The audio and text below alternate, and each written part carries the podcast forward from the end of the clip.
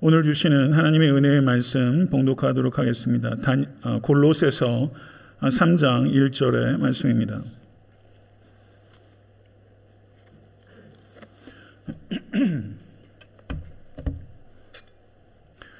골로새서 3장 1절의 말씀 다 같이 합독하겠습니다. 그러므로 너희가 그리스도와 함께 다시 살리심을 받았으면 위의 것을 찾으라. 거기는 그리스도께서 하나님 우편에 앉아 계시느니라. 아멘. 하나님의 말씀입니다. 오늘부터 4주 동안 교회력으로 대강절입니다. 대강절은 하늘로부터 내려오신 분을 기다리는 절입니다.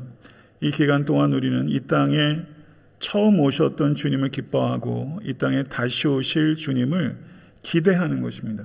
그 대강절 촛불을 저희가 켜게 되는데 소망, 평화, 기쁨, 사랑을 상징하는 것이고 가운데 하얀 초는 그리스도의 초로서 12월 25일에 저희가 점화하게 됩니다. 매주 하나씩 촛불의 초가 증가되는 것을 보면서 세상의 유일한 참 빛이신 그리스도께서 더 가까이 오고 계시다는 것을 우리가 가시적으로 확인하는 것입니다. 오늘 밝힌 촛불은 소망의 촛불입니다. 오늘 전할 설교는 천국의 소망입니다. 이사를 가려고 준비하신 경험을 한번 생각해 보십시오. 이민으로 오시는 이사를 한번 생각해 보십시오. 이사 갈 곳의 기후는 어떤지, 문화는 어떤지, 교통은 어떤지, 이웃은 어떤지, 집값은 오르게 될지 내리게 될지, 자녀가 있는 학부모님들은 학군을 따지고, 그리고 직장은 어떤 게 있을지, 그리고 벌어먹고 살 게 뭐가 있나, 비즈니스 등등 두루두루 고려해야 될 요소가 굉장히 많이 있습니다. 우리 그리스도인들은 죽음을 통하여 천국으로 이사하게 될 줄로 믿습니다. 천국은 또 하나의 집이 아니라 영원히 거할 집입니다. 그런데 우리는 이렇게 생각하는 것 같습니다. 천국에 가보면 어떤 곳인지 알게 될 것입니다. 이런 식의 말들과 생각을 하고 있는 것입니다. 천국으로 이사 갈 것을 진심으로 믿으십니까? 정말 믿으신다면 가장 중요한 이사에 대해서 우리는 왜 말하지도 않고 그 정보를 원하지도 않는 것일까요? 참 이상하지 않습니까? 이 이상한 천국 신학의 진공 상태를 비집고 온갖 비성경적인 것들이 들어와서 각종 오해와 폐해를 만들어내고 있는 것입니다. 저도 2007년도에 목사 안수를 받으면서 천국 이사 리얼터 자격증을 받았습니다. 그때 이후로 그다지 실력 있는 리얼터는 아니었던 것 같습니다. 앞으로 고객 여러분들께 보다 풍성한 정보를 제공해서 고객 만족을 드리는 탁월한 천국 이사 리얼터가 되도록 하겠습니다. 그래서 모쪼록 성도님들께서 천국으로 이사하는 것이 순조롭게 이루어지도록 최선을 다하겠습니다. 앞으로 잘 부탁드립니다. 그리스도인들 간에 실제 이루어졌던 대화를 제가 책에서 읽었습니다. 그리스도인의 말입니다. 저는 천국에 대해 생각할 때마다 너무 우울합니다. 저는 제가 죽으면 아예 없어졌으면 좋겠습니다. 아니 왜요? 저는 그 끝없는 천국의 지루함을 생각할 때마다 견딜 수가 없어요. 구름을 타고 하프나 튕기는 것 외에는 아무것도 할 것이 없는 천국은 정말 너무너무 지루할 것 같습니다. 그런 곳에서 영원토록 보내느니 차라리 없어지는 편이 좋겠어요. 휘튼 대학교의 영문학 교수이자 C.S. 루이스에 대한 가장 탁월한 연구가 중에 한 사람인 웨인 마틴 데일 박사는 C.S. 루이스가 말하는 천국과 지옥이라는 책의 서문에서 실은 자신도 천국에 대해서 그다지 가고 싶지 않았다라고 솔직한 고백을 하고 있습니다. 천국에 가기를 원한다라고 말하는 것은 단지 지옥에 가고 싶지는 않기 때문입니다 라고 말하는 것과 거의 같은 의미일 때가 많다는 것입니다. 혹시 천국의 삶을 생각하면서 영원한 주일에 도저히 빠져나오지 못할 지루한 예배가 이루어지는 천국을 혹시 생각하고 계시지 않습니까? 사탄은 천국에서 쫓겨난 후 하나님에 대해서 화가 났을 뿐만 아니라 그리고 더 이상 자신의 처소가 아닌 천국에 대해서도 화가 났습니다. 사탄이 가장 좋아하는 거짓말 가운데 하나는 천국에 대한 거짓말이며, 천국에 대한 사탄의 가장 대표적인 거짓말은 천국은 지루하다는 것입니다. 이 거짓말에 속게 되면 천국에 대한 기대감을 잃어버리게 되고 필연적으로 천국에 대한 믿음을 나눌 수 없게 되는 것입니다. 나 자신도 기대하지 않는 희미하고 지루한 천국에 영원히 살게 될 것이라는 천국 복음을 나눌 이유가 어디에 있겠습니까? 우리는 참으로 이상하게 천국에 대해서 적게 말하고 있고 그나마 적게 말하는 천국 이야기도 매우 희미하고 생명력 없이 말하고 있다는 것을 우리는 깨달아야 하는 것입니다. 이토록 천국에 대해서 애매모호하고 빈곤하며 부정적인 견해를 갖고 있는 것은 사탄의 역사가 그만큼 성공하고 있다는 반증인 것입니다. 오늘 본 말씀 골로새서 3장 1절을 보시게 되면 그러므로 너희가 그리스도와 함께 다시 살리심을 받았으면 위의 것을 찾으라 라고 사도 바울이 강력하게 권고하고 있는 것입니다. 사도 바울은 사탄의 전략을 누구보다 잘 알고 있으며 인간의 부패한 마음은 천국에서 쉽게 이탈하는 습성이 있다는 것 역시 잘 알고 있습니다. 위의 것을 찾으라 라는 명령은 생각과 마음을 천국에 고정하라 라는 뜻입니다. 천국의 눈을 고정하고 계십니까? 천국의 눈을 고정하고 있지 않는 것은 그리스도께 눈을 고정하고 있지 않은 것입니다. 천국을 사모하는 것은 곧 그리스도를 사모하는 것입니다. 여기에서 찾는다라고 번역되어 있는 헬라어가 제테오라는 단어인데 이 단어는 매우 중요합니다. 마태복음 18장 12절에서 목자가 잃어버린 양을 찾을 때 제테오, 누가복음 15장에서 여인이 잃어버린 동전을 제테오하고 마태복음 13장에서 상인이 비싼 진주를 제테오합니다. 누가복음 19장에서 인자가 잃어버린 자를 찾을 때 제테오하며 예수께서 세리장 삭개오를 제테오 찾으신 것입니다. 이 제테오의 찾음은 부지런하고 적극적이고 한결같은 마음을 품고 찾는 것입니다. 그런데 이 단어의 시제가 현재 시제로 사용되어 있다는 것을 주목해야 합니다. 이것은 천국을 찾는 것이 일회적인 행동으로 끝나는 것이 아니라 현재적으로 매일 매순간 천국을 찾고 또 찾으라는 것입니다. 이렇게 천국을 사모하고 찾고 계십니까?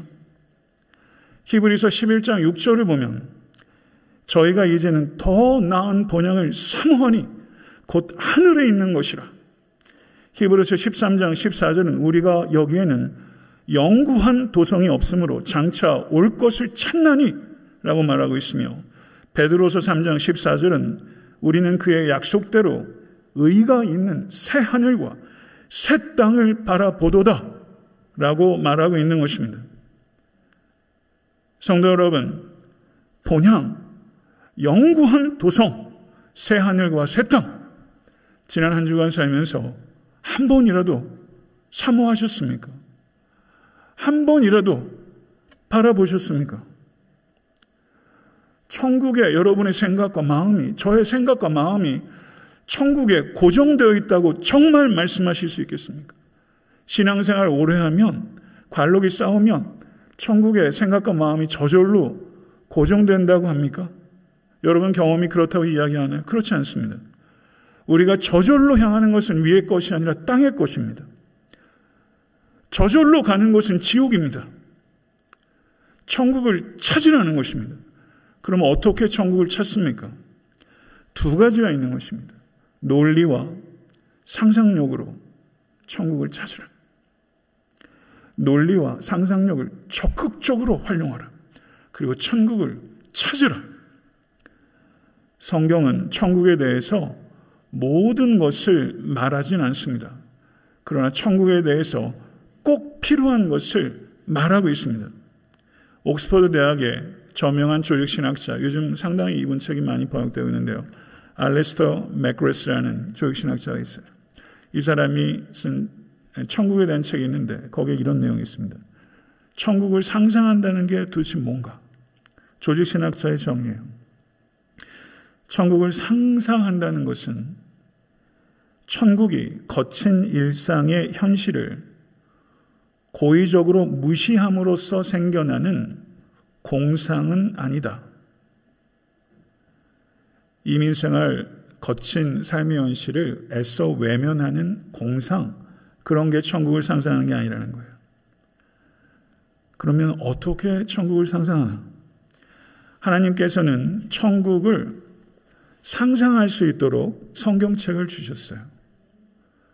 천국을 상상할 수 있는 창을 여는 거예요. 문제는 성경이 천국에 대해서 말해주고 있지 않는 것이 아니라 우리가 성경이 말하는 천국에 관심을 기울이지 않는 것이 우리의 문제입니다. 성경은 천국을 완전하게 설명하지 않지만 천국을 정확하게 설명하고 있습니다. 오늘 저는 최선을 다해서 이 천국을 정확하게 함축적으로 설명할 것입니다. 그런데 가만히 되돌아보면요, 천국을 지나치게 무시하거나 상상을 지나치게 무시하거나 상상을 지나치게 치우치는 양쪽 경향으로 갈리는 사람들이 많습니다. 대개의 경우는 그리스도인들은 지나치게 상상하지 않는 쪽입니다. 두 가지 태도 모두 적절하지 않습니다. 여러분, 사랑하게 되면 상상하시죠? 상상하는 게 사랑하는 거예요. 상상한다는 것은 그 상상이 다 정확하다는 것을 의미하는 건 아닙니다. 그렇지만 상상하는 것은 필요한 것입니다. 저희 집 애들이 8살, 7살, 6살인데요. 성우가 이제 7살이에요. 제 아들 성우가 천국에 대해서 뭘 상상할까? 저는 공룡을 상상할 거라고 생각해요. 저희 교회 김동식 집사님이라고 계세요. 80이 넘으셨는데 시인입니다. 페이스북에 시를 하나 올려놓으셨는데 오늘 새벽에 교회 일찍 와서 그 시를 보면서 마음에 크게 감동이 됐어요. 김동식 집사님은 어쩌면 천국에는 문학이 있을까? 음악 좋아하시죠? 천국에는 어떤 음악이 있을까요? 클래식일까요? 레게일까요? 힙합일까요? 뭐 어떤 음악이 있을까요? 신인숙 집사님 저기 계세요. 천국에는 애완동물이 있을까요? 한번 생각해 보세요. 청년부에 얼마 전에 결혼한 신홍수 형제가 계신데 부친께서 결혼 직전에 천국에 가셨어요.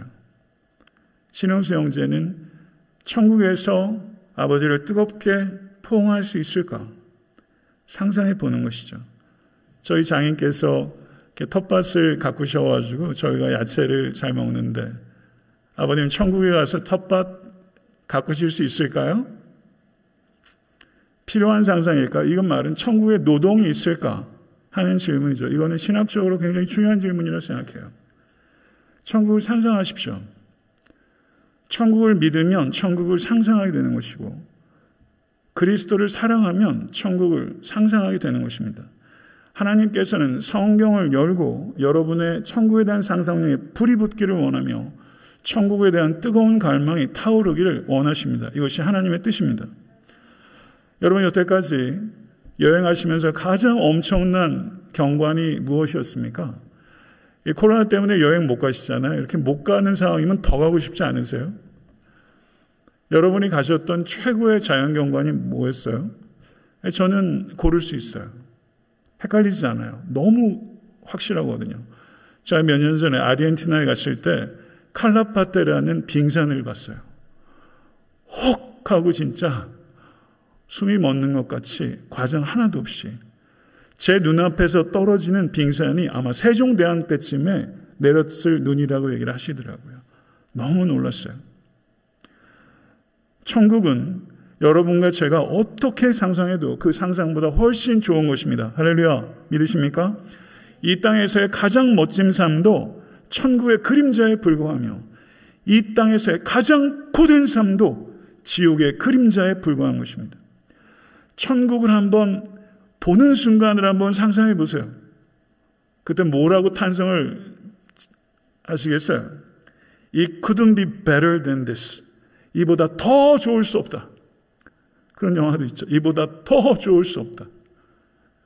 천국을 처음 봤을 때 여러분과 저는 아마 그렇게 경탄하게 될 거라고 저는 확신합니다. 혹시 중간 천국이라는 말 들어보셨어요? 중간 천국. 들어보신 분 한번 손 한번 들어보세요. 궁금해서 그래요. 중간 천국. 중간 천국. 네, 신입사님 들어보셨네요. 제가 목사님의 설교를 통해서도 중간 천국이란 말을 들어봤나? 신학교를 제가 8년 다녔거든요. 학위를 3개 냈으니까 오래 다닌 거죠. 중간 천국이란 말을 듣긴 들었을 것 같은데 기억이 안 나요. 제가 별로 형편없는 학생이었던 거 봐요. 중간 천국이라는 개념을 제가 설명할 겁니다. 생소하신다는 거예요. 이상하게 들릴 수 있어요. 그렇지만 저는 성경에 근거해서 중간 천국을 여러분께 설명할 것입니다. 중간 천국이란 이 땅에서의 삶과 새 땅에서의 삶의 중간의 과도기입니다. 그리스도의 재림 전에 죽은 그리스도인들은 중간 천국에 갑니다.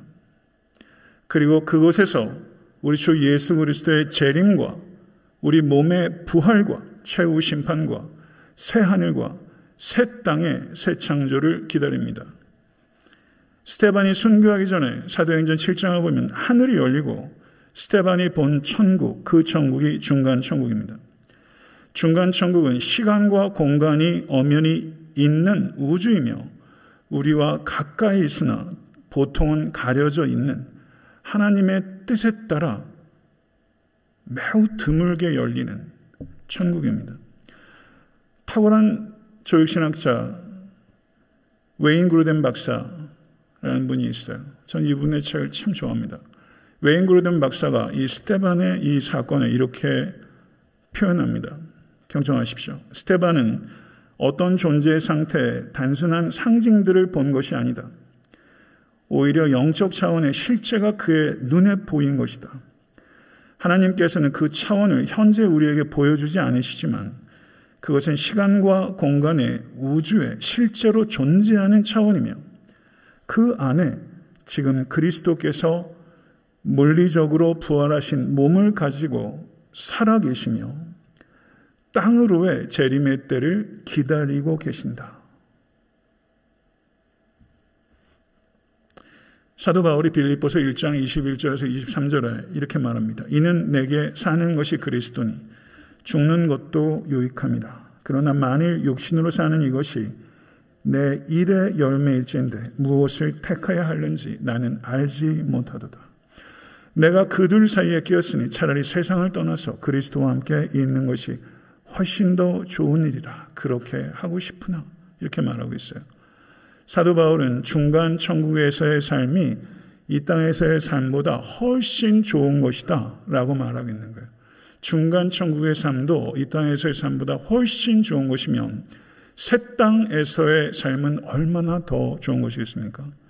중간 천국은 우리 성도들의 최종 목적지가 아니라 중간 기착지입니다. 최종 목적지는 새 땅입니다. 중간 천국에서 최종 목적지까지 도착할 때까지 곧 우리 주 예수 그리스도께서 재림하실 때까지 성도들의 중간 천국에서의 삶은 어떠한 것일까요? 중간 천국의 삶을 알 수 있는 가장 종합적인 본문 가운데 하나가 요한계시록 6장 9절에서 11절입니다. 같이 한번 읽어보겠습니다. 요한계시록 6장 9절 11절 다시 읽겠습니다.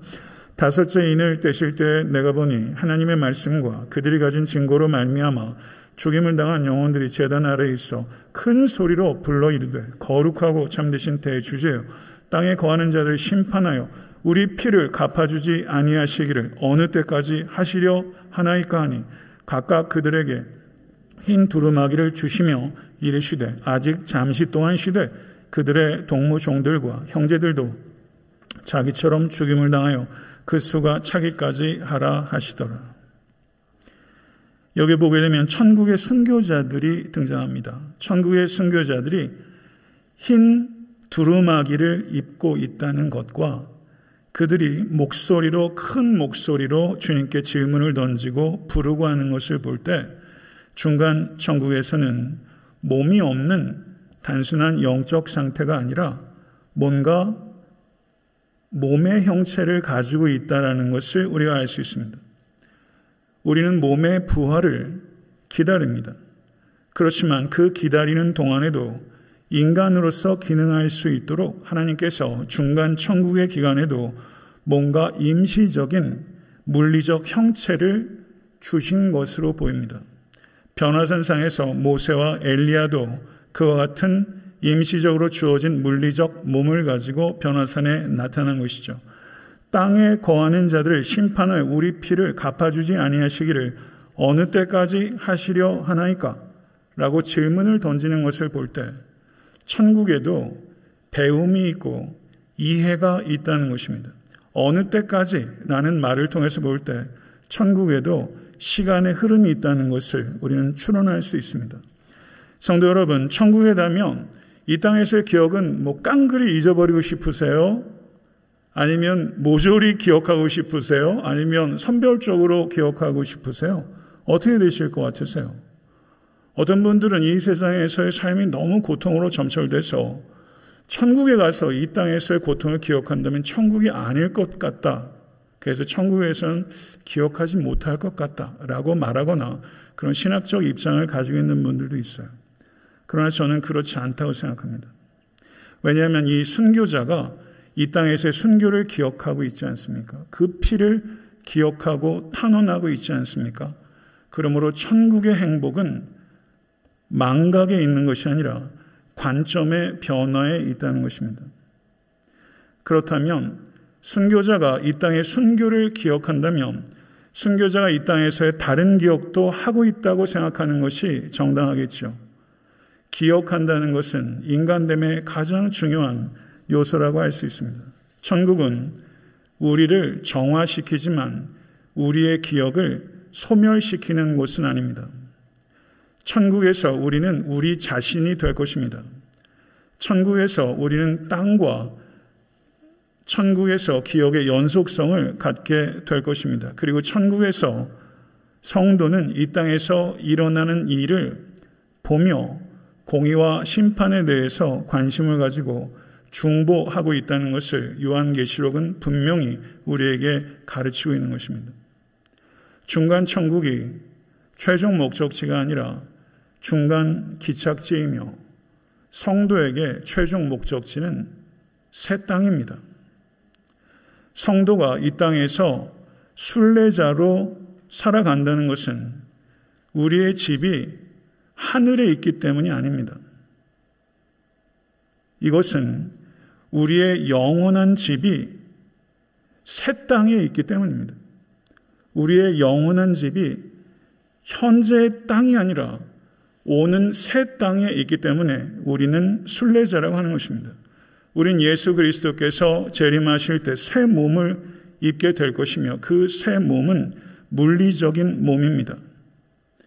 그리고 우리가 영원히 살게 될 새 땅도 물리적인 새 땅인 것입니다. 아담의 타락으로 땅도 죄의 무게에 짓눌려 땅도 타락했으며 하나님의 계획은 여러분과 저를 모든 믿는 자들을 중간 천국으로 데려가는 것이 아니라 새 하늘과 새 땅으로 데려가는 것입니다. 이사야서 65장 17절을 한번 보시겠습니다. 보라, 내가 새 하늘과 새 땅을 창조하나니 이전 것은 기억되거나 마음에 생각나지 아니할 것이라. 요한계시록 21장 1절을 읽겠습니다. 또 내가 새 하늘과 새 땅을 보니 처음 하늘과 처음 땅이 없어졌고 바다도 다시 있지 아니하더라. 하나님께서 하늘과 땅을 만드시고 기뻐하셨습니다. 인간으로 하여금 땅에 충만하고 다스리도록 하셨습니다. 이것이 하나님의 오리지널 플랜입니다. 그렇다면 인간의 타락으로 하나님의 플랜은 완전히 망가져서 버려지는 것입니까? 하나님의 계획은 어떻게 되는 것입니까? 하나님께서 세우신 플랜 A는 망가졌고 하나님께서 플랜 B를 가동하고 계십니까? 그렇지 않습니다. 하나님은 전지전능하신 하나님이시며 하나님의 원래 계획은 망가지지 않았습니다. 하나님의 성품과 능력이 원래 계획을 견고히 붙잡고 성취하고 계신 것입니다. 하나님은 위대한 구원의 예술가이시며 하나님은 그 손가락으로 지으신 어떠한 작품도 쓰레기통에 버리지 아니하십니다. 하나님께서는 인간을 원래 창조 목적대로 회복시키시는 것처럼 마찬가지로 땅도 원래 창조 목적대로 회복시키십니다. 에베소서 1장 10절의 말씀은 하늘에 있는 것이나 땅에 있는 것이 다 그리스도 안에서 통일되게 하려 하심이라 라고 하나님의 계획을 선포합니다. 그리스도께서 십자가에서 죽으시고 부활하심으로 사탄에 대한 승리가 확정되었습니다. 믿으십니까? 그로 말미암아 인간과 땅의 부활도 확보된 것입니다. 아담의 타락이 전 우주적이었던 것처럼 마지막 아담이신 예수 그리스도께서 가져오신 구원도 전 우주적인 구원이 되는 것입니다. 예수께서는 단지 인간만을 구원하시기 위해서 이 땅에 오신 것이 아니라 인간과 땅을 모든 피조세계와 우주와 역사를 구원하시기 위해서 이 땅에 오신 것입니다. 복음을 편협하게 만드는 것은 죄인 것입니다. 복음은 인간만을 위한 것이 아니라 복음은 동물과 식물과 별과 행성까지 모든 창조세계를 위한 구원의 기쁜 소식입니다. 할렐루야. 사랑하는 성도 여러분, 그래서 사도 바울께서 로마서 8장 19절에서 23절에 피조물이 탄식하며 부활을 갈망하고 고대한다라고 선포하고 있는 것입니다. 인간과 땅은 분리되지 않습니다. 인간의 타락과 함께 땅이 타락했으며 인간의 부활과 함께 땅이 부활하게 될 것입니다. 하나님께서는 예수 그리스도 안에서 인간과 땅을 함께 구원하시고 그의 영광을 영원토록 새 땅 위에서 선포하실 것입니다. 이것이 하나님의 계획입니다. 요한계시록 21장 22절을 보게 되면 부활한 인간이 부활한 땅에서 사는 마지막 때를 묘사하고 있습니다. 성경의 마지막 두 장입니다. 우리가 영원토록 살게 될 새 땅, 그 땅은 현재 우리가 살고 있는 이 땅과 완전히 다른 땅은 아닙니다. 지금 우리가 살고 있는 현재의 땅이 갱신되고 영화된 땅입니다. 새 땅은 현재의 땅과 다른 땅이며 동시에 같은 땅입니다. 우리가 예수 그리스도께서 재림하실 때 입게 될 새 몸은 현재 우리의 몸과 다른 몸이며 동시에 같은 몸인 것과 같은 것입니다. 우린 천국에 가서도 인간일 것이며 천국에 간다는 것은 이 땅을 탈출하는 것이 아니라 이 땅의 새 땅이 되는 것을 의미하는 것입니다. 예수님께서 이 땅에 사시면서 직업이 뭐였어요? 목수셨죠? 예수님께서는 리모델링 하면 선수시죠. 예수님은 목수 중에서 창조의 스케줄을 리모델링 하시는 대목 중에 대목이십니다. 예수 그리스도께서는 지금 창조세계 전체를 리모델링 하고 계시고 리모델링이 끝나게 되면 우리는 회복된 새 몸을 가지고 회복된 새 땅에서 다시 청지기로 위임받아 하나님의 원래 계획을 성취하며 살아가게 될 것입니다. 믿으십니까? 하나님의 나라와 그의 통치는 땅을 떠나서 이루어지는 것이 아니라 새 땅 위에 완성되는 것입니다. 이 영광을 시편 85편 9절은 진실로 그의 구원이 그를 경외하는 자에게 가까우니 영광이 그의 땅에 머무르리이다.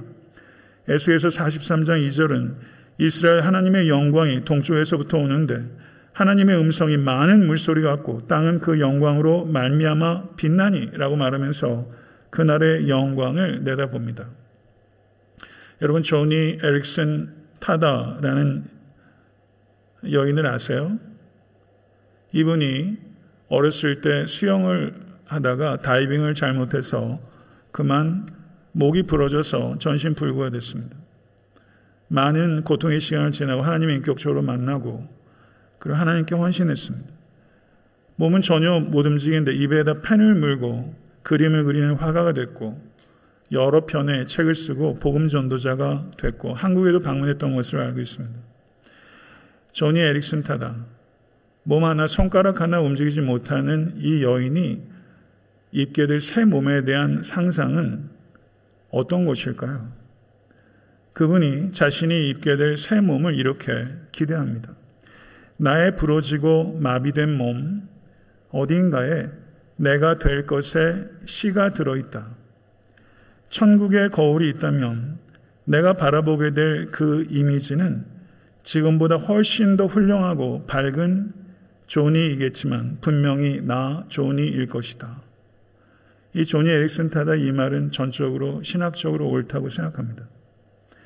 여러분은 어떤 새 몸을 입고 싶으십니까? 그 새 몸은 이 땅의 몸과 연속성을 가질 것입니다. 그렇지만 지금 입고 계신 그 몸과는 또 확연하게 변화를 겪는 몸이 것이기도 합니다. 놀라운 능력을 갖게 될 것 같습니다.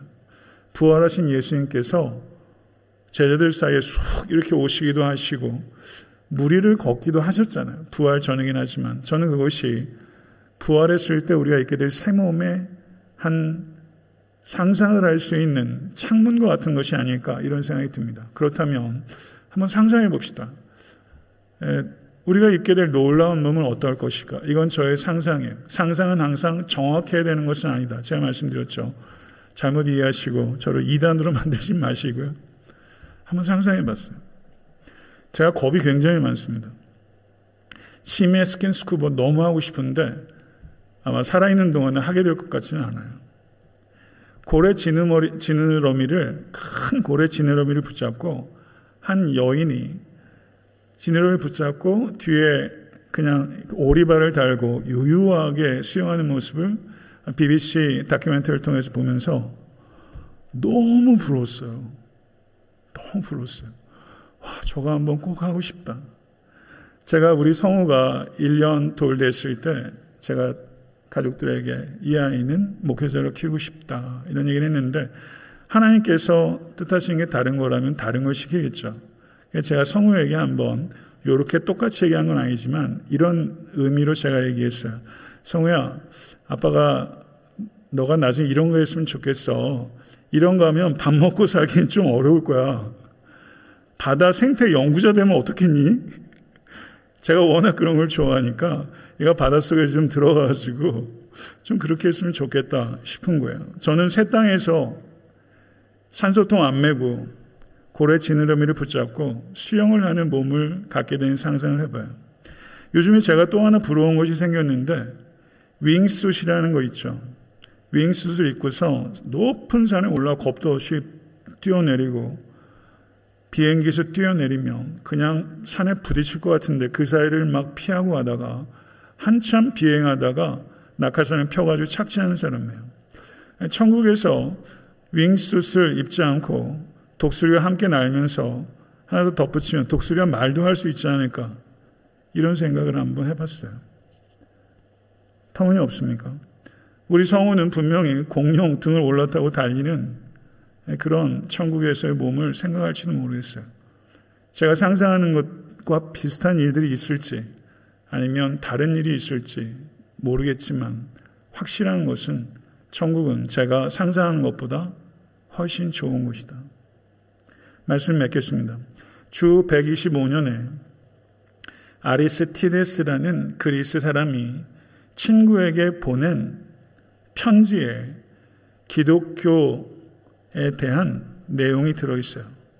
도대체 이 신흥 종교인 기독교는 왜 이렇게 큰 성공을 거두고 있는가?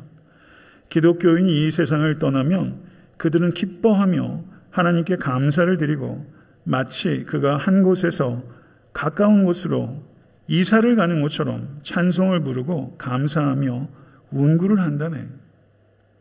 이런 글을 주전 125년의 사람이 남겼어요. 기독교인들은 한 곳에서 가까운 곳으로 이사를 하는 것처럼 찬송을 부르며 감사하며 시신을 옮긴다는 거예요. 사랑하는 성도 여러분, 이사 준비하면서 살고 계십니까?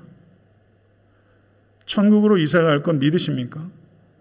이사 준비하면서 살고 계십니까? 그렇다면 천국으로 이사 갈 준비를 하는 사람은 현세에는 어차피 이사 갈 거니까 현실에 무관심하고 무감각하고 무책임하게 살아도 되는 것입니까? 성경은 정반대라는 것입니다.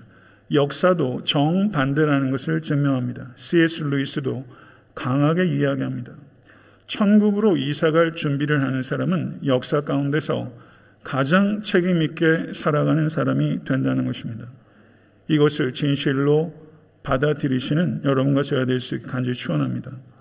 제가 읽으면서 크게 울림이 되었던 G.K. 체스터턴의 말, 여러분에게도 울림이 되었으면 좋겠어요.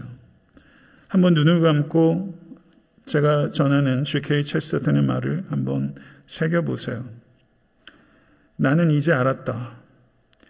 왜 내가 집에 있으면서도 집에 가고 싶은 향수를 느끼고 있는지.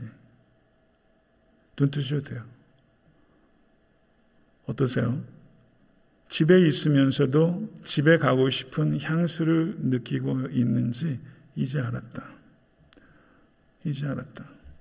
이 향수가 여러분과 저에게 더 깊어질 수 있게 되기를 간절히 소원합니다. 이 향수가 깊어지면 깊어질수록 천국이 이 땅에 임하도록 우리의 삶을 의미 있고 가치 있는 일에 뜨겁게 헌신할 수 있게 되는 것이죠. 그런 삶을 살아가는 우리 모두가 될 수 있게 되기를 우리 주 예수 그리스도 이름으로 간절히 축원합니다. 기도하겠습니다. 존귀하신 아버지 하나님, 예수 그리스도로 말미암아 참 소망이 무엇인지를 알게 하신 주님을 찬양합니다. 세상 사람들은 땅의 것에 대한 소망도 포기하고 곳곳에서 자신의 목숨을 끊는 이들도 있습니다. 땅의 소망도 포기한 이들이 속출하는 이 시대에 하나님, 우리는 하늘의 소망을 품습니다. 그 소망을 가지며 살게 하소서. 그 소망을 간절히 추구하게 하소서. 아버지 하나님, 천국을 소망하며 살아가는 책임 있는 삶을 살아가는 우리 모두가 될 수 있도록 은총 허락하여 주시옵소서. 천국으로 이사갈 것이라는 것을 기억하며 매일매일에 집중하고 몰입하게 하소서. 하나님께 기쁨이 되는 천국을 확장하는 삶을 살아가는 우리 모두가 될 수 있도록 주여 은총 허락하여 주시옵소서. 복음이 얼마나 큰 스케일을 가지고 있는지 진실로 깨닫게 하여 주시옵소서. 복음은 인간의 구원뿐만 아니라 모든 창조세계의 구원에 관한 하나님의 계획이며 전지전능하신 하나님은 그 계획을 폐기하지 아니하시고 그 계획을 이루고 계시며 역사는 그것을 향해 전진하고 있는 것을 진실로 믿게 하소서. 아버지 하나님, 결국을 이해함으로 말미암아 현실을 이겨낼 수 있는 용기를 갖는 우리 모든 성도와 교회가 될 수 있도록 역사하여 주시옵소서. 예수 그리스도 이름으로 간절히 축복하며 기도드리옵나이다. 아멘.